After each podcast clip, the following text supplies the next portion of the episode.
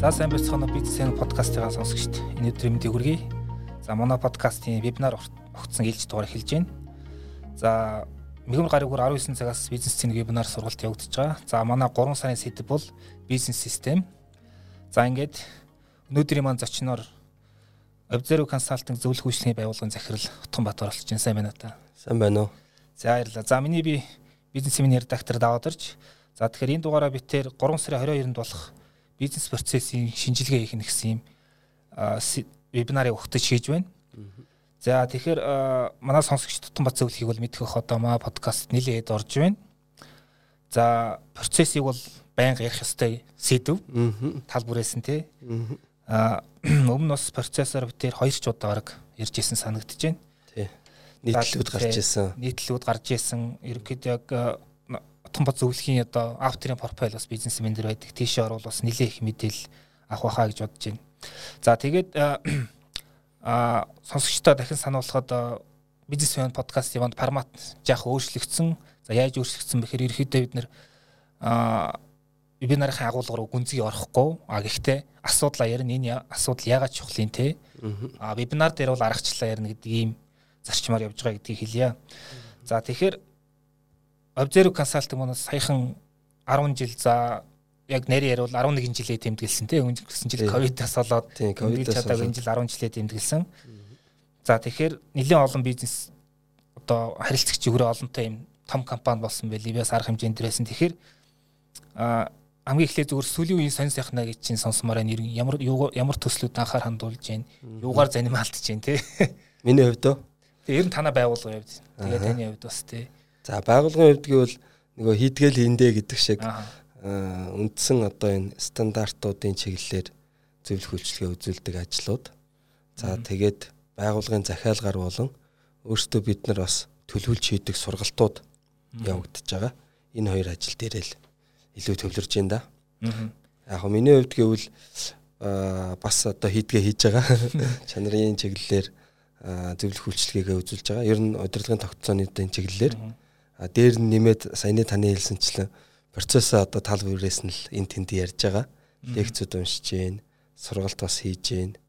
А бас олон хүнд аль болох хүртээмжтэй хүргэх зорилгоор бямб гарагт бас нэг лекц яваад байгаа. Нэлээд олон оролцогчтой нэг 2 цаг ярьдаг процессын талаар. За тэр маань сая 2 сард эхэлсэн. Одоо энэ 4 сарын 2-ын хүртэл явна. За 3 дахь бас нэг юу гэвэл яг хуу та мэдэндээ би нэг ном гаргасан байдаг. Чанарын философи. Чанарын философи гэдэг. Тэр номныхоо үргэлжлэл болгоод бас нэг номын ажил руу орцсон байгаа. Тэгээд энэ ондоо бэлтгэл ажиллаа буюу тэр маань ганц би бичих биш бас нэлээд олон хүмүүстэй хамтрах өөрөлдөл бизнес эрхэлж байгаа хүмүүст яг бизнесийг одоо босгоод амжилттай явж байгаа хүмүүс байгууллагууд за яг тэр байгууллагыг удирдах байгаа удирдагч нар чанарыг юу гэж ойлгодгийг гэдэг талаас нь хамтарч бичиж байгаа гэх юм уу да. Ийм нэг номын ажил руу орцсон явж байгаа 23 онд гаргах байх гэж бодож байна. Ер нь ингээд 10 11 жил болчлоо. Бас нэлээд баггүй хугацаатай. Тэгээд Одоо ер нь яг ингээд компаниуд үйлчлэгээнүүдэд өгж байгаа үйлчлэгээнүүдэд харахад компаниуд ямар асуудлаар илүү их хандж байна? Тэдний юу нь болохгүй байна те? Ямар нийтлэг тим дүр зураг байна? Одоо бас тэрийгэ 5 жилийн өмнөхтэй харьцуулахад ер нь та ямар дүгнэлт хийх үү компаниудын процесс ач холбогдлыг яаж ойлгож байна? Энэ процесс таны одоо энэ та 10 жил ярьж ирж байгаа зүйл ер нь хэр амжилттай нэвтэрж байна гэдэг те миний бодлоор би бас нөгөө 10 жилийн арга хэмжээнд дээр бас нэг юу танилцуулга хэлж байхдаа хэлжсэн. Ер нь бол өөрчлөлт нэлээд гарсан.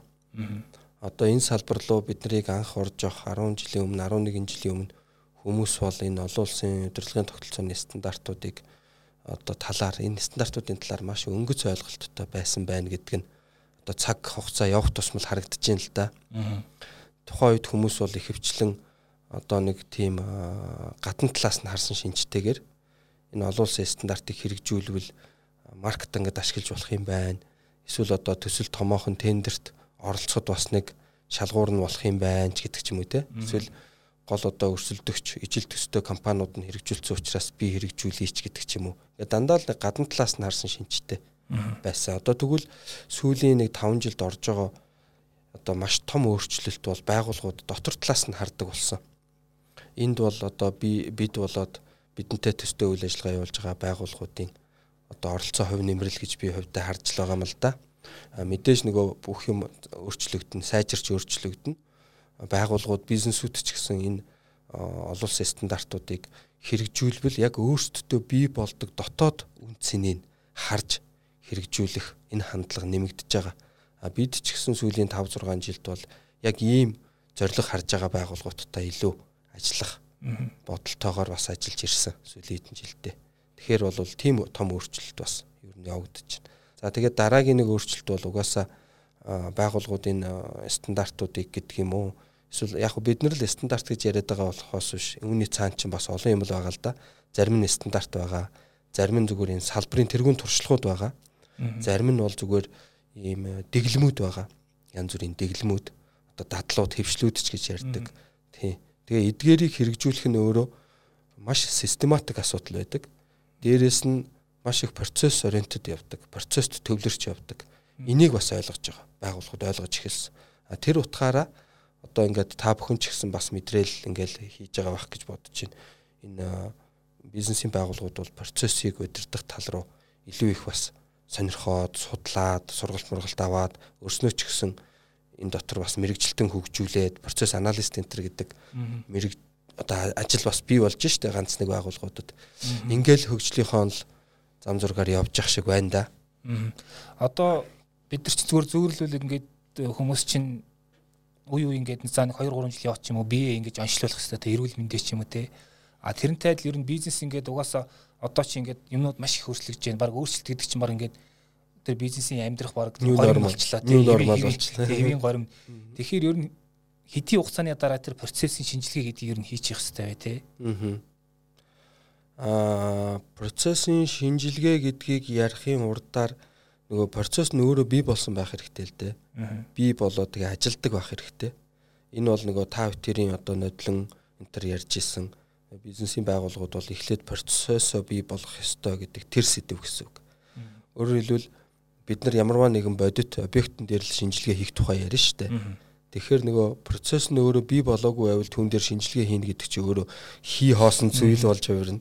Тэгэхээр урдаар бол тэр процессууд нь бий болсон байх хэрэгтэй.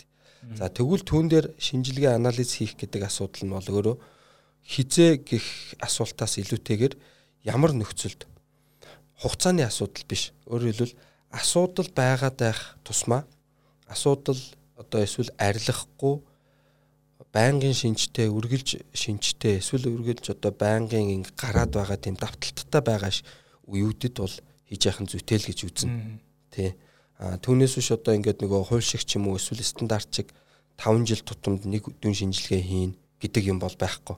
Таны хэлсэнчлэн бизнесийн өөрийнх нь энэ орчин нөхцөл хурдтайгаар өсөж байгаатай холбоотойгоор процессыг шинжлэх асуудал бол тэр хэрээр л магадгүй давтамж нь одоо ойртож ирнэ л гэсэн үг. Тэгээ өнөө цагт бол ялангуяа сая энэ ковидын цар тахлын улмаас тогтсон энэ new normal буюу одоо шинэ игэл процессын шинжилгээний давтамж ач холбогдлыг улам нэмчихэж байгаа байхгүй юу. Яаж нэмж гин гэхлээр бизнесийн байгууллагуудын үйл ажиллагаа өөрөө энэ мэдээллийн технологиг ашиглах замаар нөгөө дижитал болох гэж яриад байгаа шүү дээ. Хүмүүс одоо дижитал шилжилт хийж гэн, дижитал болж гин гэдэг байгаа. Процесс бол өөрөө маш их дижитал болж ирж байгаа. Эргээд энэ орон зай, энэ зах зээлийг мэдэрж байгаа хүмүүс, мэдэрж байгаа бизнесүүд тэр дижитал шийдлүүдийг санал болгож өөрөөр хэлбэл систем хөгжүүлэгч нар маш их болж байгаа байхгүй юу. Одоо юу гэдгийг CRM гэж хэрэглэгчийн менежментийн систем байлаа гэж бодоход маш олон боломжууд байна. Одоо онлайнаар бүтээгдэхүүнийхээ захиалгыг авдаг, эргээгээд хүргэлт хийдэг энэ үйл ажиллагаа процесс бол өөрөө бас систем буюу IT технологи оролцсон замаар хэрэгжих боломжтой энэ төр болж байгаа байхгүй. Тэгэхээр энэ өөрчлөлттэй холбоотойгоор нөгөө процесст шинжилгээ хийж хэрэгцээгээ тогтоох хэрэгцээ маань шаардлага маань улам одоо нэмэгдэж байна л гэсэн үг. Аа процессын шинжилгээ гэдэг нь ерөнхийдөө яг асуудлын шинжилгээ л гэсэн үг шүү дээ. Тэгэхээр тэгж ойлгож болох уу? Яг уу нэг талаас тэгж ойлгож болно. А гэхдээ нөгөө талаас бас жаахан ялгаатай. Асуудлын шинжилгээ гэхлээр бизнесийн удирдлагт одоо problem solving гэдэг ч юм уу асуудлыг одоо шийдэх асуудлын шалтгааныг олж тогтоох гэдэг энэ өөрөө бас нэг юм бие даасан гэдэг юм уу эсвэл нэг юм нарийн бас нэг юм арга хэрэгсэлтэй ийм ойлголт ухтхан болоод явчихж байна л да. А тэгтэл тэр асуудлын шалтгаан нь яг үндэ процесс байж байж болно эсвэл өөр зүйлүүд ч байж болно. Тэгэхээр таны асуусан асуултанд яг энэгээрээ бодох юм бол асуудлын шинжилгээ процессын шинжилгээ хоёр нэг зүйл гэж бас болохгүй болчихж байгаа. Асуудлын шинжилгээ буюу одоо тэр проблемыг гараад байгаа асуудлыг судлаад түүний суурь шалтгааныг нь тогтоогоод ингээд явах ажиллагаа бол өөрөө problem solving гэдэг нэг чиглэл болоод хөгжиж байгаа байхгүй юу. За энэ нь бол мэдээж процессын шинжилгээтэй зарим талаараа уялдан зарим талаараа бол зөрөөтэй байна. А тэгээд тэр асуудлын шинжилгээг ингээд шинжилээд үзсэн чинь суурь шалтгаан нь процесс өөрөө байж болно. Эсвэл өөр зүйлүүд бас байж болно шүү дээ. Магадгүй одоо байгууллагын засаглал байж болно. Хүний нөөцийн одоо мэдлэг ур чадвар байж болно. Эсвэл одоо мэдээллийн технологиг ашиглаагүй улмаас хоцорцсон байж болно. Одоо эсвэл бүр одоо бүр санхүүгийн хүчин чадалгүй болцсон ч байж болно. Стратегийн асуудал ч байж болно. Тэгэхээр асуудлын шалтгаан бол өөрөө ингээ бидаас нэг чиглэл болчиход байгаа. Аа нөгөө талаараа бас асуудлын шалтгаан асуудлыг шинжлэх гэдэг нь процессын шинжилгээ мөн үү гэвэл бас нөгөө талаараа бас мөн. Өөрөөр хэлбэл энэ хоёрын уялдах юмнууд айгүй их байгаа. Юу гэхлээр бид ингээд альва нэг асуудлын шалтгаан нь хүм биш эсвэл процессоос хамаарах магадлал нь их байдаг. Өөрөөр хэлбэл бид асуудлыг ингээд нарийн объектив байдлаар судлаад үзвэл субъектив биш объектив байдлаар өөрөөр хэлбэл маш юм бодтойгоор хандаад судлаад үзвэл түүний суурь шалтгаан нь процессууд тэдгэрийн уялдаа холбоо байх магадлал их гэсэн үг. Энийг судалгаа юмар ч гэсэн тогтооцсон байдаг юм байна л. Одоо бидний одоо байнга л ишилж ярддаг Демиг гэдэг одоо эрдэмтэн байдаг статистикч хүн. Энэ хүн бол чанарын загалмайлс эцэг. Тийм, чанарын загалмайлс эцэг, нөгөө PDC циклийн загалмайлс эцэг. Энэ хүний одоо ярьж үтснээр бол байгууллагад байдаг гараад идэг проблемуудын асуудлуудын 80-аас 85% нь бол процессоос хамаардгаа гэж одоо тогтооцсон байдаг юм байл. Энэ хүний судалснаар шүү дээ тий. Тэгэхээр магадгүй асуудлын шалтгааныг шинжлэх, процессын шалтгааныг шинжлэх хоёр энэгээрээ бол адил төстэй гэж л бодож байна. Таны бас нөгөө нэг сүүлд нэг манай дээр орсон нийтлэл төр бас эдэр дэминг үг байсан. А тэрнээс илүү дэлгэрэнг агуулга байсан хэрэг нөгөө нэг бид нар нөгөө асуудал хүндээ байна уу эсвэл нөө системэндээ байна системдээ байна уу? гэдгийг тийм тэр болгон ялгаж чаддаггүй те. Тэгэхээр яг зүгээр процесс чинь систем чинь болохгүй нэ гэдгийг илчил одоо илтгэх тийм ямар гол шинж тэмдгүүд за түрүүн та нэг хэлэх шиг бол ингээд тий. Тэр асуудал асуудал давтагдаад байх гэх те. Аа ер нь юм нарийн төвөгтэй комплекс асуудлууд бол ихэвчлэн байнга давтагдах юм уу? Ер нь ингээд байнгын шинжтэйгээр оршоод байх маягтай байдаг юм шиг байгаа. Аа байгууллагууд асуудлаа байгааг яаж мэдэх вэ гэвэл хамгийн сайн индикатор бол хурал. Миний бодлоор бол хурал дээр бид юу ярьж байна гэдгийг айгүй сайн харах хэрэгтэй. Хурал дээр бид нар айгүй их үл ойлголцоол чи би гэдэвэл энэ бол ямар нэгэн асуудал байна гэсэн. А нэг хоёрд нь бид угаасаа ингээд нэг зорилго тавиад ажиллаж байгаа шүү дээ. Борлуулалтын төлөвлөгөө тавиад ажиллаж байгаа. Эсвэл үйл ажиллагааны тодорхой төлөвлөгөөнүүд тавиад ажиллаж байгаа. Эсвэл төслийн эсвэл төслийн хөр хүрдүн тавиад ажиллаж байгаа. Энэ үр дүнгуудтэй хүрэхгүй байвал бас асуудал байх магадaltaй. Энэ хоёр индикатор бол зөвхөн би хувийнхаа туршлагаар л хэлж байгаа. Энэ хоёр индикатор бол нарийн төвхтэй буюу нэлээд тийм хол шалтгаантай комплекс проблем байхаг илтгэх хоёр индикатор гэж би хувьдаа боддог. Тэгэхээр бас та бичмээс ингээд асуудал ер нь тэгээд дан ганц тийм шалтгаантай асуудал гэж бараг байхгүй бараг байхгүй тийм. Бүх юм ингээд комплекс гэдэг. Тэгтэл одоо яг хуу за манай монголчууд явдал юмыг заавал ингээд нэг бол хар нэг бол цагаан гэж тэгж авч үзэх дуртай ш. Ерөөс энэ нөхрөл хамаг юм буруутай те эсвэл энэ хэсэг нөхдүүдгээл одоо ингээд хөгжлийн банкны асуудал энэ төр гээл янз янзэр яригдчихээн тийм. Ганц манай монголчууд биш ер нь хүн тийм юм шиг байна лээ шүү. Тэгэхээр зүгээр тэр комплекс асуудлыг одоо юу гэдгийг зөв онцлох тэр арга хэрэгсэл гэвэл юу вэ нэр нь танах хэвний ямар хуу аргуудыг ашигладаг вэ? Аа энэ дээр бол айгүй олон төлөвүүд аргачлалууд байдаг юм байна лээ. Яг хөө бид бол илүү хялбар дээрэс нь үр дүн гаргах чадвартайг нь сонгож илүү ашиглахыг чармаадаг.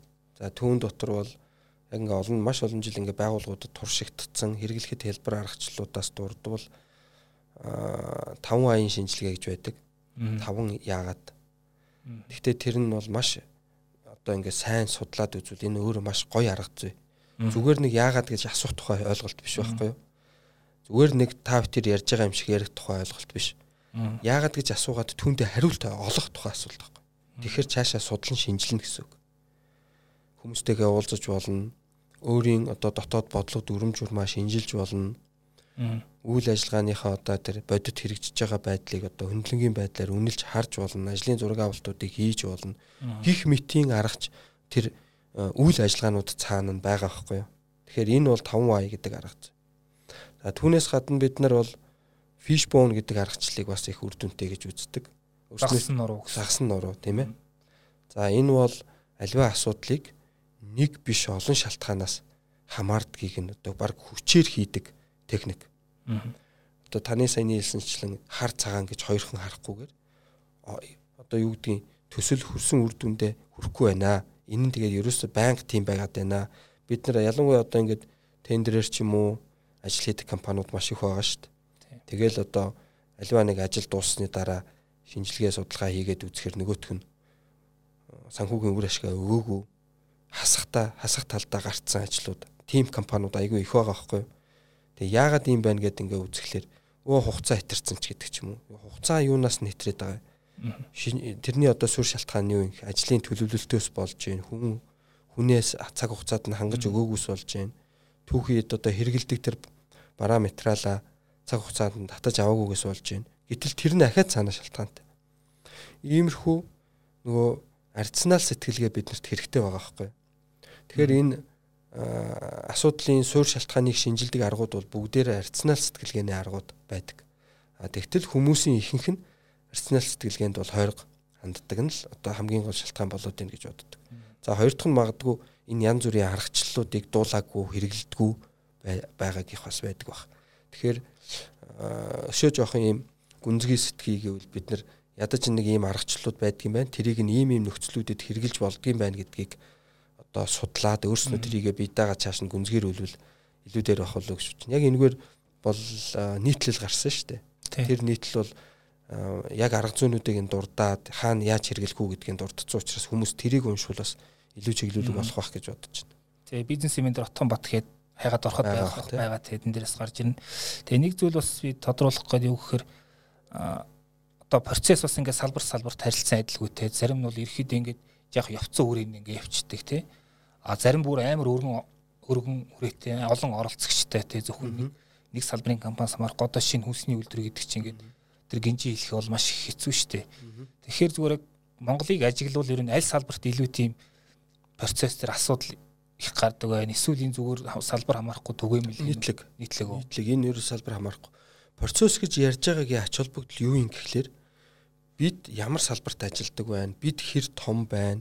Бид юу хийдэг вэ гэдгээс үл хамааран өөрийнхөө процессыг тодорхойлоод эргээгээд тэрийг нөгөө архитектор буюу процессыг хэрхэн яаж уялдаж ажиллаад байна гэдгийг нь ойлгоод өдөр тухайн асуудал байгаа байхгүй. Процесс гэж ярьж байгаагийн гол ач холбогдол нь энэ. Ер нь бол. Тэгэхээр байгууллага жижиг байхын хэрээр цөөн процесстэй, энгийн процесстэй байна. Байгууллага том байхын хэрээр таны хэлдэгчлэн урт нүсэр олон оролцогч оролцдог. Тэр нь цаашаа олон дид процессуудтай харилцан уялдаж ажилдаг байна. Одоо юу гэдгийг танаа манай хоёр байгууллага бол харьцангуй жижигвтер байгууллагууд процессууд нь энгийн. Одоо би жишээлбэл өөрийнхөө байгууллагаар жишээлэл ярил л да. Манай одоо хамгийн нарийн төвхтэй процесс гэвэл магадгүй бидний одоо захиалгад сургалт хийх гэдэг процесс байдаг байж магадгүй. Мэдээ зөвлөх хүчний процесс маань бас нарийн төвхтэй. Гэхдээ эднийг ингээд дотор нь ингээд задлаад ингээд ингээд зураглахлаар 5-аас 6 алхмаас л бүтчихэдэг байхгүй. 5-аас 6 6 одоо дид процессоос бүтэж байна. Тэр дид процессуудыг нь задлаад үзэхээс үзэхээр 4-өөс 5 алхмнуудаас бүрдэж байна.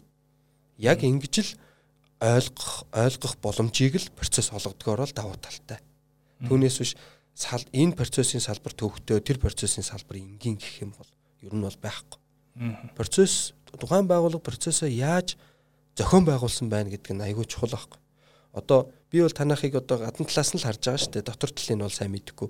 Тэгвэл одоо юу гэдгийг одоо яг энэ та бүхэн хийж байгаа энэ вебинарыг одоо бодоол үзье л та. Тэгэхээр магадгүй та бүхэн бол энийг бол ингээд сараар төлөвлөөд эхэлдэг баг. За тэгэл дотор нь ингээ хуваагаад үзэнгүүт за энэ сард жишээлбэл ямар гол топикийг барьж явах вэ? Тэрийгэ хилцээ тодорхойлдог байхыг үгүйсэхгүй. Нэг хүн тодорхойлдогч байж болно эсвэл олуула хурал хийж байгаа тодорхойлдог байхыг ч үгүйсэхгүй.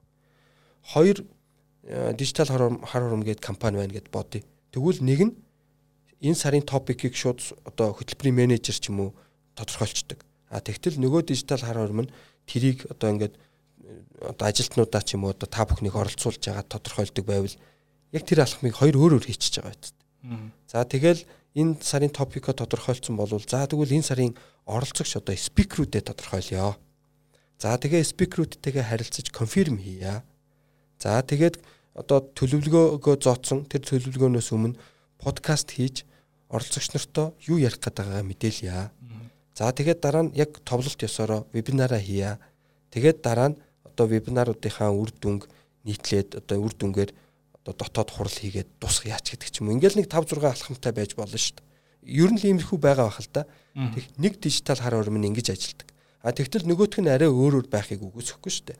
Зүгээр би жишээ авах үднээс л ярьж байгаа шүү.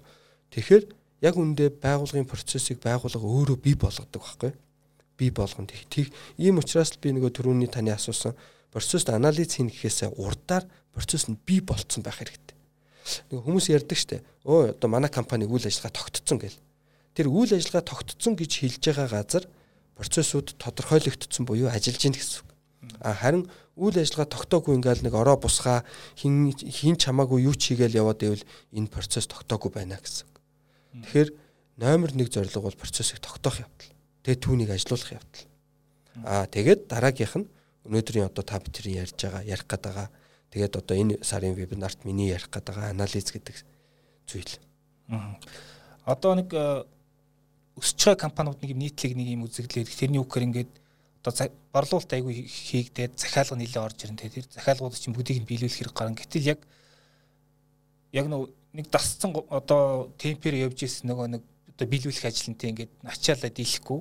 Зөвлөл нэг ингээд баахан бөм 2 3 бөмбөлөг жонглоор жисэн бол нөгөөх нь 4 5 6 болоод тэр ихнээс алдаж эхэлдэг те. Энэ нөгөө нэг ийм их ном дээр шигсэн мэтсэн байдаг. Тэгэхээр яг ийм одоо өсөлтийн синдром хэм юу гэнт ийм үед яг тэр процессыг яаж тэр нөгөө өсөлтийг өсөлтийг даахаар зохион байгуулах уу? Яг энэ дээр яг юун дээр анхаарах уу? Тэр бөмбөгнүүдийг унаах тулд а одоо жишээлбэл бид процессор яриад эхэлвэл менежерүүд болон захирлуудын толгоонд юу гэж орох вэ гэхлээр манай процессын оролт ихт нэмэгдчихэж байгаа байхгүй юу. Өөрөөр хэлбэл захиалга гэдэг оролт нэмэгдчихэж байгаа. Тэгэхээр бид нөгөө захиалгыг чинь гүйцэн үйлдвэрлэж чадах нөгөө процессийнхаа нөөцийг нэмэгдүүлэх хэрэгтэй байхгүй юу. Жишээлбэл тэнд нь хүн, ажиллах хүч, тоног төхөөрөмж одоо өөр юу гэдгийг техник энийг нэмэгдүүлнэ. Тэгэхгүй бол тэнцээ чинь нөгөө ботлнек буюу зүүндэх нөгөө бөглөрл гэдэг юм үүсч эхлэх байхгүй. Процессор ярил хүмүүс ингэж л сэтгэдэг болно гэсэн үг. За тэгээд магадгүй бид нар техникээ ч юм уу хүн хүчээ нэмэх болцоог байж болно. Тэгвэл бид тэрийг өөр нэг ижил одоо үйлдвэрлэгч рүү ч юм уу байпас хийгээд шилжүүлээд тэгээд тэнд захиалга өгөөд үйлдвэрлүүлээд авдаг байж болно шүү дээ. Ийм шин сабконтрактор гэдэг ч юм уу эсвэл захиалгаар аутсорсон аутсорсон гэдэг ч юм уу ийм процессыг бий болгох хэрэгтэй байна гэдгээ нөгөө процессор сэтгэж байгаа хүмүүс чинь олж хараад шийдлээ гаргаад эхэлдэг болдог байхгүй юу? Энэ л өөрөө процесс гэдэг юмар ярихын процесс гэдэг юмар менежмент хийхин ач холбогдол. Аа за тийм биз яг одоо ерөөхдөө олонх компани бол ингээд тэлээд ирэхээр одоо хөрөнгө оруулалт тэр авдаг те эсвэл хөрөнгө оруулалт хийдэг нэ бий болсон орлогоор а гэтэл манай Монголын хувьд бол одоо нөх хүний нөөцийн асуудал айгу байнга толгардаг те ингээд үйлдвэр өргөжсөн ч гэсэн одоо эсвэл үйлчлэгээ өргөжсөн ч гэсэн нөгөө юу ч мэдхгүй шинэ хүмүүс баахан оруулж ирэл. Одоо манай хөдөлмөрийн зах зээл ямар одоо олдц муутай лээ те. 16 мянган хүний дутагдaltaй байгаа. Тий. Янз янзын тоо байдаг. Тэгэхээр яг энэ дээр зүгээр яг Монголын нөхцөл ярих те. Энэ дээр бас яг тэрийг яаж адаптац хийх вэ тэр одоо хүний нөөцийн чад. Одоо яг өнөөдрийн та бидний сурах хэрэгтэй болно. Тодорхой өнөөдрийн та бидний ярьж байгаа сэдвтэй бас айгүй холбогдно л доо. Жишээлбэл саяны жишээн дээр ярил л да байгууллага өсөөд хөгжөөд борлуулалт нэмэгдээд биднэрт одоо айгүй их захиалга орж ирж байна гэж бодъё А тэгтэл бид нар захиалгаа даахгүй болж гин гэж өөрсдөө төсөөлж гин гэж бодъё. Эсвэл тэгж ярьж гин. хурал дээр тэгж яригдж гин гэж бодъё. А тэгтэл процессор сэтгэдэг хүмүүс бол яаж сэтгэх вэ гэхлээр за байж байж анализ хийгээд үзье. Бид нар яг гарцаа нэмэгдүүлэх боломж байгаа юм биш үсттэй. Мянган ширхэг бүтээгдэхүүнийг өнөөдөр бид нар 12 цагт гаргадаг байна. А тэгвэл бид 12 цагт 1500 гаргах боломж байгаа юм биш үсттэй. Аль нэг газар бид нар хүлээгдээд байгаа юм биш үсттэй. Аль нэг газар бид нар хугацаа алдаад байгаа юм биш үсттэй. Өөрөөр хэл одоо байгаа тэр нөөцөөрөө. Өөр нөөцөөрөө тийм. Аль нэг газар бид нар бүтээмж багтаа байгаа байгаа юм биш үсттэй. Гэдэг байдлаар сэтгэхэд нөгөө процессын анализыг хийх байхгүй. Тэгэхээр өнөөдрийн битрийн ярих гэдэг нөгөө энэ одоо сард миний ярих гэдэг сэдв бол процессын анализ. Тэгэхээр процесс аналистууд юу хийдэг вэ гэхлээр одоо нөгөө процесс төр шинжилгээ хийн. Маш олон талаас нь шинжилгээ хийн. Одоо хугацаанаас нь за чанараас нь чанараар нь хугацаагаар нь нөөцийн ашиглалтаар нь тэгээ ингээ шинжилгээ хийгээд үзэхлээр биднэрт зарим боломж байхыг үгүйсэхгүй. Үнэхээр үгүйсэхгүй. Тэгээд өө бид нар чи одоо болцоогоороо 1500 хийх болцоотой байна штэ. Ингэчвэл 1500 хийчихаар байна. Гэт ямар ч одоо одоо хөрөнгө оруулалт хийхгүйгээр эсвэл ямар ч хүн нэмэхгүйгээр эсвэл ямар ч техник нэмэхгүйгээр хөдөлмөр зохион байгуулалтын өөрчлөлт хийх замаар эсвэл зарим газар хүлээгдэл үүсээд байсныг өөрчлөх замаар эсвэл одоо юу гэдгийг нөгөө ажиллаа хийдэг хүмүүс чинь ингээл ажиллаа хийхийг хаажуугаар хажуугаар нь ингээл тайлан майлан гаргаад бүтээмжийн бус ажил хийсэн хийснээрээ бид нар зарим цагаа өрсөн байж өрдөг байж болно шүү дээ.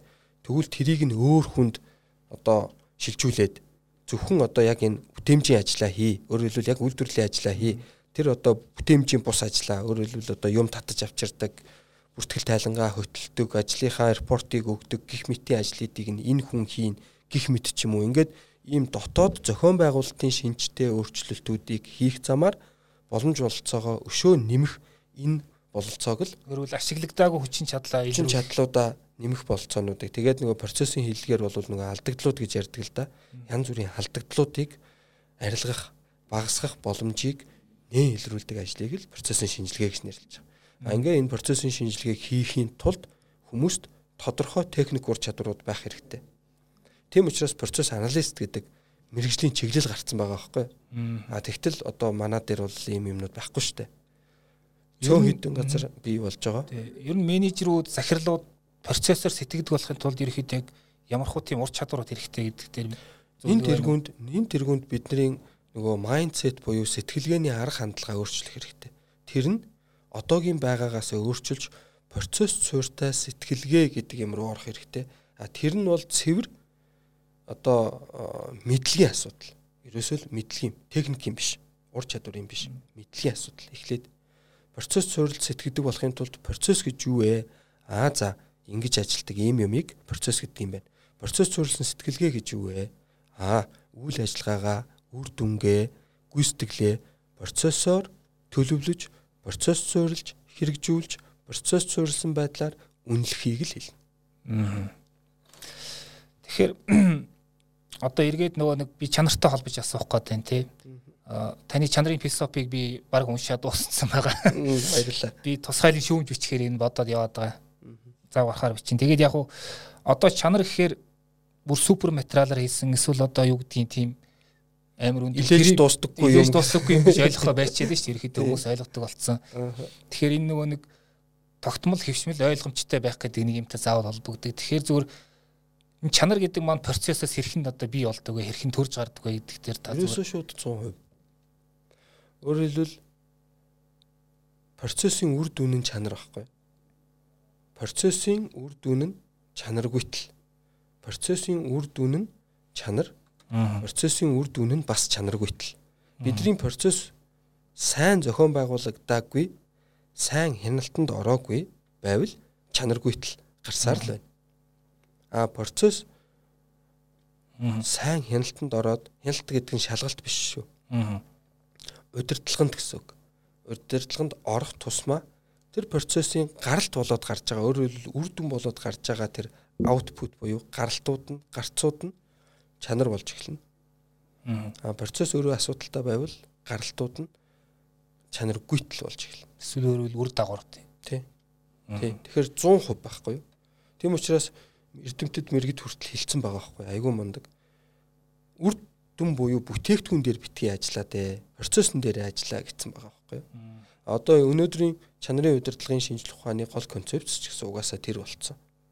Процессоо удирдахчвал гаралтай удирдана л гэсэн. Тий. За тэгэхээр бас нэг асуулт байгаа нь одоо ингээд а цар тахал дижитал шилжилт гэдэг одоо байнга ярьж байна те. Одоо ингээд нэг тогтцсон процесстэй компаниуд бол нэлээд байгаа одоо ялангуяа Монголд бол те. олон хүнтэй ингээд групп компаниуд а гэхдээ ингээд түрүүн та ярьсан өөрчлөлт гэдэг ингээд байнгын орин болчлоо. Тэгэхээр энэ цар тахал дижитал шилжилтээс болоод тэр тогтсон процессууд дэр ямар өөрчлөлт гарах шаардлагатай болж байна. Энэ бол та юу анзаарав? Тийм, энэ бол маш их өөрчлөлт гарах шаардлагатай болж байна. Аа за да ялангуяа Угаасаа энэ бидний ажиллаж амьдарч байгаа энэ цаг үе маань, орчин маань өөрөө техник технологийн ололт амжилтуудыг хэрэгэлдэг, түүнийг одоо адапт хийдэг те бушуухан одоо авчирч нутагшуулдаг ийм байдлыг бол угаасаа шаардж шít. Энэ угаасаа энэ цаг үед ч ийм болоод байгаа юм биш. Эртнээсээ л ийм байсан юм байна. Одоо жишээ нь юу гэдгийг одоо бидний одоо өнгөрсөн үеэд 50 60 жилийн өмнөхийг аваад үзэх юм бол одоо машины үйлдвэрлэл аваад үзэх юм бол машины үйлдвэрлэл одоо бүүмэд ямар 100 жилийн өмнө бид нар ажиллаж амьдарч ирсэн биш. Яаж үйлдвэрлэж ирсэн бол? А тэгтэл өнөөдөр яаж үйлдвэрлэж байна? Бүгдийг механик болоод роботжуулаад одоо ингээд хүнээр биш те ингээд үйл ажиллагаануудын яг ийм ийм хэсгүүдийг хийгээл тэнд аваачаал угсралт хийгээл ингээд процессын өөрчлөлт 100 жилийн өмнөхөөс асар их хийгдсэн байгаа байхгүй. Яг үүнтэй л адилхан процесс өөрчлөгдсөөр л байна. А гагцгүй бизнесийнхэн үүнийг айгүй хурдан одоо мэдрээд тэгээд түүнийг ухаалгаар зүгээр хар юугаар биш одоо даган дуурайх замаар биш ухаалгаар хэрэгжүүлэх явдал айгүй чухал юм байна. Жишээлбэл одоо байгууллагуудад дүн шинжилгээ хийх, мэдээлэл боловсруулах гэдэг энэ процесс бол хуучин бол маш механикууд явагдчихсан байх. Одоо ингээл Excel бодоол тэрийг одоо ингээл янз бүрийн байдлаар одоо ингээл баганлал, pivot хийгээл Тэгэл одоо ингээл бодоол те. А тэгтэл одоо үүнийг чинь өнөө цагт бол Power BI гэдэг систем өгөгдлийг нь л оруулаад өгчвөл шууд асар хурдтайгаар real time буюу бодит цагийн үеийн алгоритмаар бараг ажиллаад байгаа шүү тий. Бодит цагийн нөхцөлд бодоод өгчөж штэ. Эн чинь процессын өөрчлөлт болцсон л байгаа байхгүй юу? Яг үн лүгөө адил бид тэр ямар системийг ямар процессыг одоо хөнгөвчлөх, автоматжуулах, ямар системийг аль цаг үед хэрхэн яаж хэрэгжүүлэх вэ? Авч хэрэглэх вэ гэдэг нь л илүү чухал юм байна. Хэрэглэх ёстой. Тэгэхгүй бол угаасаа хоцорно. Аа. Арга ингээд бизнесээ аль талыг нь илүү дижиталчлах вэ гэдэг дээр тийм тусгай баг юу гэдгийг одоо зөвхөн зөвлөх үйлчлэх хэвч тийм баг тийм одоо модул юм эсвэл тийм их загвар баг системийн загвар гарах тийм шаардлага гарч байгаа юм шиг. Угаасаа энэ аль хэдийн гарцсан 20 жилийн өмнөөс. Ийм учраас төрөл бүрийн систем хөгжүүлэх компаниуд бий болоо. Өөрөөр хэлбэл софтвер компаниуд бий болоод төрөл бүрийн системүүдийг байгуулгад санал болгож шít. Одоо захиалгын систем л гэж байна. Эсвэл одоо бараа материалын удирдлагын систем л гэж байна. Эсвэл хэрэглэгчийн гомдол саналын систем л гэж байна. Байгууллага дотор одоо гардаг тэр одоо үйлдвэрлэлийн хяналтын системүүд л гэж байна. Ингээд тодорхой тодорхой бүртгэлийн, мэдээллийн, мэдээлэл боловсруулалтын ийм системүүд бол одоо зах зээл дээр бол маш их болцсон. За тэгээ ялангуяа сүүлийн энэ хоёр жилийн хугацаанд бол бүрч их болж байна одоо ингээд бидний сайн мэдих зүүмээс ахуулаад байна шүү дээ тий. Зарим компаниуд бол баг тэр олон шийдэлтүүд ингээд төрчөд юм шиг тийм нэг сэтгэл. Тий. Яг тэр бол яг бодитоор байд юм байна лээ. Ингээд нөгөө өөр өөр системүүдийг тухайн үед ингээд а энэ хэрэгтэй байна энэ хэрэгтэй байна гэж ингээд компанид ашиглаад нэг хоцорчих гээд байгаа юм шиг. Хийгээлээсэн хийгээлээсэн нэг мэдсэн чинь таван системтэй болцсон. Нөгөөдөл нь хоорондоо интеграц байдгүй. Хоорондоо мэдээлэлээ синхрон хийдэггүй. Тэгээд одоо юу яасан нөгөөддөө цугласан мэдээллийг ахиад нөгөө механик байдал руугаа эргэж орж байгаа энэ төр компаниуд байгаад байгаа. Таваас нэг нийт нийтлэлтэй бичсэн шүү дээ. Дижитал шилжилт бүтээмжээ дарамтлаж болохгүй гэдэг нэг аюу тэр үнэн шүү дээ. Дижитал шилжилт хийж гингүүтээ бүтээмжээ дарангуулчих болохгүй байхгүй. Тим дүр зураг байгаад байгаа байхгүй. Гадуур. Тий. Баярлалаа. За тэгэхээр бизнес ивент подкаст маань ерөөхдөө гурван хэсгээс бүрдэж байгаа тийм. Эхнийх нь бол ерөөхдөө яг вебинарын асуудлыг ярина гэхдээ аргачлаа ярихгүй. За дэлгэрэнгүй ярьдаг хэсэг нэгтгэх нь. За хоёр нь бол хоёр дахьт нь бол бизнесмений байнга асуултууд тэгээд одоо сүүлийн баг 4 5 ингээд дугаар явж байна. Тэнд бол арай товчхон ярина. За гурав дахь хэсэгт нь бас бүр ерөөсөө товчхон билет сарвилт маягаар явдаг юм гурван хэсгээс бүрдэж байгаа. За тэгэхээр эхний хэсгийнхаа сүүлийн нэг асуулт байна ингээд энэ бас л тогтмол болж байгаа асуулт юу гэхээр та одоо 22-нд болох те 3 сарын 22-нд болох вебинараар заах одоо ганцхан чухал зүйлийг ганцхан point ерөөсөө би энийг заана гээл. Тийм процесс байдаг айл гэж төсөөлөд процессор ажилдаг байгууллага гэж төсөөлөд тэр процесс юу тэр байгууллага процесс дээр хэрхэн яаж анализ хийж тэн дээрээсээ үр дүн гаргадаг байх вэ гэдэг талаар л ярилцсан гэж бодож байгаа. За баярлалаа. За тэгэхээр хоёр дахь хэсэг. Аа та яагаад энэ мэрэгжлийг сонгосон бэ? Энэ түүхээс өмнө бид подкастаар нэг ярьж байгаагүй санагдаж байна. Энэ тухайгаа сонирхолвол. Аа баг одоо нөгөө санамсаргүй гэх юм уу? Эсвэл ажлын шаардлагаар гэх юм уу? Би чи өөрөө лабораторийн өгшилтэй лабораториор ажиллаж байсан. Тэгээд лабораторид одоо энэ удирдлагын тогтолцооны бас стандарт байдгийг тэрийг хэрэгжүүлснээр айгүй их үр дүнд хүрсэн л дээ. Бас дээрэс нь ер нь бол гайхсан. Маш олон асуудлыг ийм эмх цэгцтэй байдлаар ийм ойлгомжтой системтэйгээр зангидж болдгийг харсан байхгүй. Ид шиди юм шиг. Ид шиди юм шиг бүр гайхсан тий. Тэгээд одоо энийг л хүмүүст хэлэх ёстой байна, сургах ёстой байна. Ер нь байгууллагууд л ийм болвол гоё юм байна гэж л бодсон. Тэгэл энэ энэ рүү орцсон. Лаборатори ямар байгууллага байсан дээр? Оо олон гадны Австралийн, Английн, Монгол дахь лабораториуд байсан л да. Зөв зөв. Таны ажлаас хамгийн их таалагддаг одоо зүйл чинь таны бахархдаг тал нь? Аа одоо юу гэдгийг яг л одоо бидний ажилтсан зарим талаараа нэг багш нарын ажилдаа төстэй шүү дээ.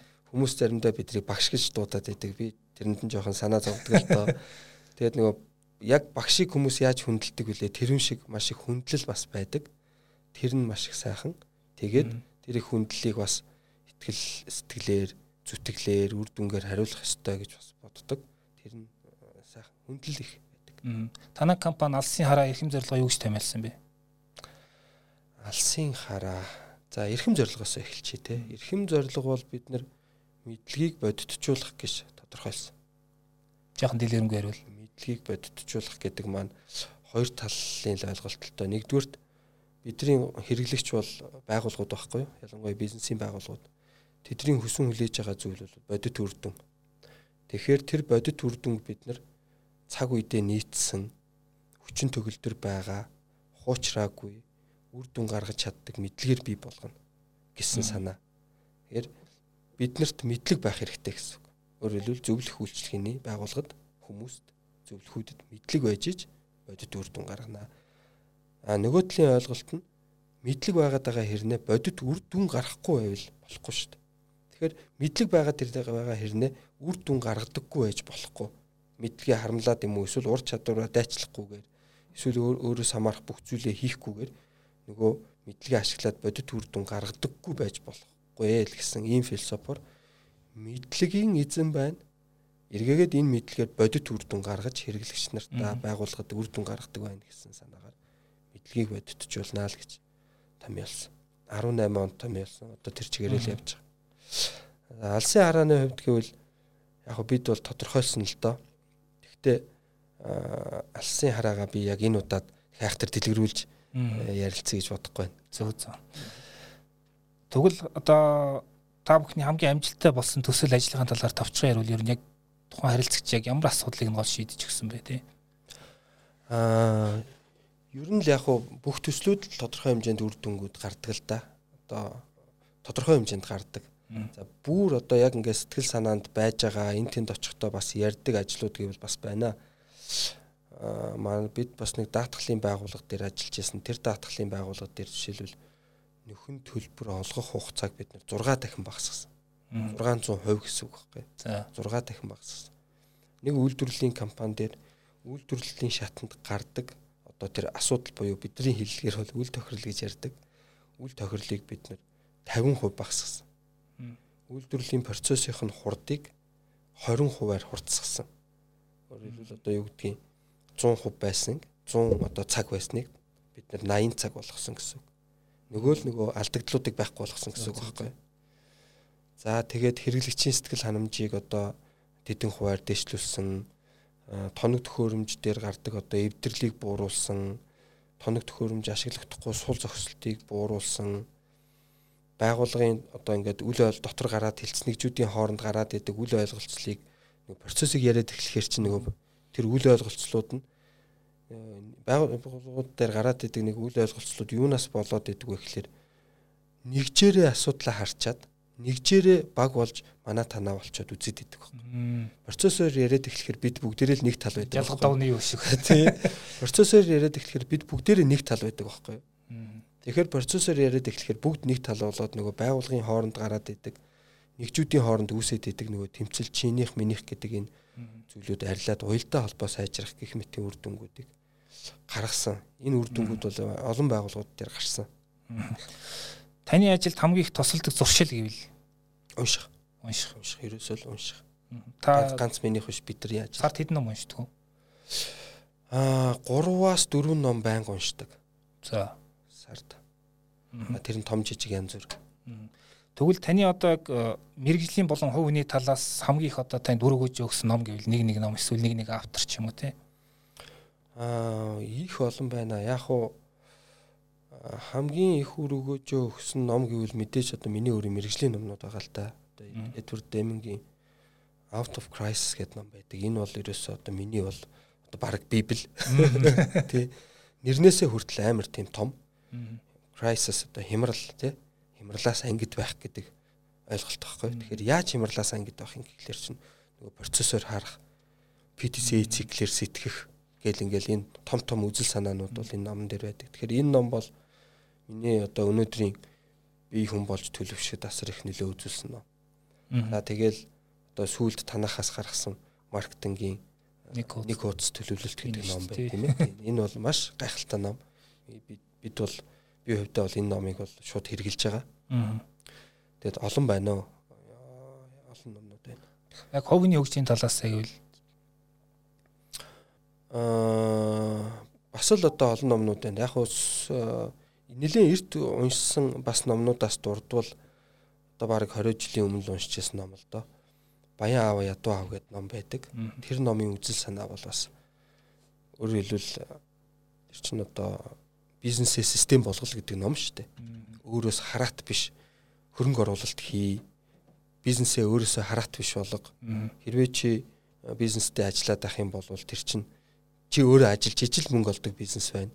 А хөрөнгө оруулалт хийчих юм бол чи унтчихсэн ч мөнгө олно л гэдэг ном л доо. Тэрнээс надад авсан санаа бол бизнесээс бизнесийг өөрөөсөө хараат бус болгох явдал. Тэр санаа нь илүү их нөлөөлсөн. За тэгээд Дональд Трампын номнууд бас бас нөлөөлсөн. Ялангуяа одоо энэ бизнесийг эхэлж явах үед бид яагаад таныг баян байхыг хүсдэг вэ гэдэг ном байдаг. За тэр номон дээр бол тэр ном дээр илүү эсвэл арай өөр номон дээр илүү шинээр одоо гарааны бизнес эхлүүлж байгаа бол тэрийг одоо өөрийнхөө нөгөө ядаж ил брендийнхаа нэрийг өөрийнхөө нэртэй холбо энтер гэсэн санаанууд байдаг. Би бол яг тэр санааг аваад Observe Consulting гэдэг нэрийг бол өгсөн байхгүй. Observe Consult гэж яг юу гэсэн үг нэрээ. Яг нь ер нь бол нэг талаараа миний нэр байгаа энэ дотор. OB гэдэг нь Тунбат гэсэн санаа. Тэгээ Serve гэдэг нь үйлчлэгээ. Одоо миний л үйлчлэгээ. Тунбатын үйлчлэгээ. Тий. За ойлголоо. Таны амьдралдаа авч ясан хамгийн үнэтэй зөвлөгөө эсвэл ойлгож авсан тийм зарчим гэвэл Аа бас олон л байгаа л та. Саяны ярьсан ерөнхийдөө хамгийн одоо илүү давтамжтай одоо таны тархинд орж ирдэг юм шиг шүү дээ саяны ярьсан тэр юу байна? Баян аав ядуу аав номыг номын үзэл санаа. Дээрээс нь бас над маш их нөлөө үзүүлсэн ном бол юу юм бэ? Тэр хувийн хөгжил төр бас ярих хэрэгтэй байсан байна. Аа Иномоно Казуогийн ном байдаг. Passion гэдэг. Манайхан бол гал ирмэлцлээд орчуулсан. Цахим үндэстэн биш ээ. Нэг залуучууд байдаг байсан шүү дээ. Тэдрээс орчуулж гаргасан. Сонсч ирсэн бэ? Тий. Passion гэдэг. Энэ бол маш гоё ном. За дээрэс нь Panasonic-ийн үүсгэн байгуулагч э, хэн блэ би бас нэрийг марчлаа. Макушита Казуо. Тэ? Тийм. Тэр хүний хоёр ном байдаг. Бас монгол хэл дээр гарсан. Биш нөгөө хэл ус муутай учраас монгол дээр голдуу уншина л да. Хаяа англи дээр. Тэр нь э, хүний одоо энэ их хурлын гишүүн болсон ундрал Япон Монгол төвөөс энэ гаргасан юм. Бизнесийн амжилт хүнээс гэдэг нэг Тэр бас мундаг ном. Маш гоё ном. За сүүлд бас энэ Global Electronics-ийн бас хэвлээд гаргасан байх шиг байлаа. Хариуцаад юм уу? Бороонд бид шүхэр барьдаг гэдэг. Panasonic-ийг үүсгэн байгуулагчийн ном шүү дээ. Тэгээ энэ хоёр ном бол бас маш том философтой номнууд. Аа. За баярлалаа. За тэгвэл таны одоо утсанд байнга ашигладаг гурван аппликейшн гэвэл банкнаас бусад мэдээж төлөвлөлтийн аппликейшнүүд нөгөө календар тэр бол байнга имэйл байнга за тэгэл чат байнга за тэгээд бизнесмений байнга асуултууд ингээд дуслаа. Одоо бүр тодорхой асуултууд байна шүү дээ. Дайггүй нэ дайггүй зарим нь бүр жоохон шууд сандрал сандралд оруулахаар юм байна. За манай гурав дахь бас нэг хэсэг байгаа. Бүр тавчхан хариулдаг сонирхолтой асуулт. Энэ бол миний асуулт биш. Энэ бол Марсель Пруст гээд 19-р зууны Францын зохиолч байсан тий сүүлийн үед Суаны эрэлт гэх тийм номыг бид нэр орчуулсан а алдагдсан цагийн эрэлт гэд бас одоо ийм нэлээд нийтийн бот ном байдаг айгуу сонирхолтой зохиолч тэгээ энэ хүн болохоор хүүхэд байхдаа бас насан турш соноо ингээд хоёр удаа ингээд өөртөө нэг асуултууд бэлдсэн юм. Тэрэндээ хариулсан. Асуултууд нийслэн ч гэсэн хариултууд нэг сонирхолтой байсан тий. Тэгээд энэ болохоор нөгөө нэг Marcel Questionnaire гэдэг түүхэнд үлдсэн тийм асуултууд байдаг. 30 гаруй асуулт байдаг. Тэндээс би заримыг сонгоод нэг 10-ыг танаас асууя. Тэр хүнд биш үстэй. Биш биш биш. Ингэж байна. А эр хүний хувьд таны хамгийн үнэлдэг чанар гэвэл өөрийгөө юу? Одоо эр хүмүүст, эр хүмүүст нийтлэгээр үү? Тий. Эр хүний ямар чанарыг илүү үнэлдэг эрэгтэй хүмүүс юм? Одоо эр хүн ийм байвал илүү гоё санагдав. Яг уу жоохон ачааллыг өөр дээрээ авахд бэлэн байдаг чанар байдаг гэж магадгүй. Би алдаатай бодож ич магадгүй. Ачааллыг хариуцлагыг өөрөөр хэлбэл эрсдлийг өөр дээрээ авахд бэлэн байдаг чанар. Аа яг нөгөө нэг ир амтны л зөв чанар шүү дээ. Тий. Эмэгтэйчүүд явдаг л.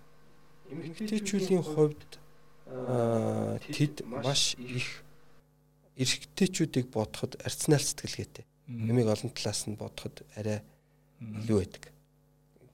болов гэж бодож байна. Тэгвэл та найзуудаас хамгийн их үнэл юг нь үнэлдэг вэ найзуудынхаа? Яг одоо бид бол найзууд маань янз бүрийн ажил амьдралтай л байгаа шүү дээ тий. Тэрийг үл тоогоод зүгээр л нөгөө нөхөр найз гэдгээрээ ханддаг тэр чанарууд. Ямар нэгэн ашиг сонирхол ямар нэгэн ашиг сонирхол байхгүй. Илгээ байхгүй. Таны тэгвэл хамгийн гол дутагдал гэвэл юу хэлэх вэ? аа жаахан perfectionist талдаа энэ бол их том дутагдал болж байна. Зөө зөө нөгөө асфальтын замыг ингээд палмастраа зурах гэдэг хүмүүс шүү дээ. Тий. За та тэгвэл хамгийн их үзий яддаг зүйл чинь таны хувьд юу вэ? Худал. Худалч. Таны тэгвэл та ямар алдааг хамгийн одоо амархан уучлах чадах вэ хүмүүсийн? Аа чин сэтгэлээсээ хандсан байхад. Аа чин сэтгэлээсээ хандсан байхад болно. За тэгвэл түүхэн хүмүүсээс таны хамгийн их одоо хүндэлж дүр дүрэл авч явдаг дүр дүр тийм. За за. Аа та чөлөө цагаар яг юу хийдэг вэ? Аа ном унших чөлөө цагт орох уу? Орно шүү. Ном уншиж гин. Хаяа гольф тоглож гин. Аа гольф бас тоглоно. Тий. За за. За тэгвэл одоо бас би нэг ийм авьяастай байсан бол гоё. Гэхдээ би даанч чадахгүй маа гэдэг. Одоо жишээ нь би бол одоо зураг дуртай мөртлөө зурч чаддгүй. Яг тийм авьяас гэвэл аа олон байна. Олон юм чадахгүй байна. Тэндээс одоо аль нь юм одоо жишээлбэл зураг бас сая сая тав дахьд нэг зураг зурж үзлээ. Олигтой зурахгүй байна. Аа тий. Аа айгүй олон байна. Гэхдээ одоо яг аль нь юм боллоо. Магадгүй магадгүй нөгөө юу баха хүмүүсийг ятгах чадвар байж магадгүй. Зөвлөх хүнд хамгийн их хэрэгтэй чадвар. Хэрэгтэй чадвар. Тэгсэн ирнэ би өөрөө тэрийг тэн дээрээ жоохон сул гэж бодоод байгаа. Аа зөв зөв. За баярлалаа. Тэгэхээр одоо бас нэг юм байдаг ч тийм нөө та өөрийнхөө оршуулганд юу хэлэх вэ гэдэг нэг те. Тийм үг байдаг. Аа тэгэхээр яг би юу гэж асуух гэхээр жаахан арай өөрчлөөд ер нь одоо бид нар бүгдээрээ л энэ цагт эндээс явна те энд ороод л хийгээс тэрний дараа хүмүүс таны талаар юу гэж яриасаа Оо би бол наадахыг чинь бүр ингээд тодорхойлцсон шүү дээ. Одоо ингээд юу гэдгийг Монголд ингээд нэг юм чанар гээл яриад яваад байдаг нэг нөхөр байсан гэж яриасаа л гэж боддоо шүү дээ. Аа за за. А тэгвэл 20 настай Отхон Баттай болзол та юу зөвлөх вэ одоо? Аа мэдгүй нэг зөвлөгөө юм болов. Яг тэгэхээр би одоо хүнд нэг яг өөрийн мэрэгжлийн ажлын зүгээс гэхээс биш бусдаар нэг амар тэг ингээд зааж зөвлөхөөс жоохон яд дээ. Тэгэл 20 наснда нэг очиад хүсэл байхгүй мэн тий. Аа үгүй яг хуу би яг ингээд 20 настай Отгонбат явсаар хагаад өнөөдрийн Отгонбат болцсон учраас би одоо одоо сэтгэл хангалуун байгаа учраас нэг зөвлөхгүй л гэж бодож. За баярлалаа. Подкаст маний зүрээд өндөрлж байна. За 3 сарын 22-нд бизнесийн процессын шинжилгээх нэгэд подкастыг Отгонбат зөвлөх вебинарыг Отгонбат зөвлөх явуулна. За тэгээ вебинарт бүртгэл өсвөл одоо энэ доорх линкээр бас бүртгүүлж олно. За танд баярлалаа.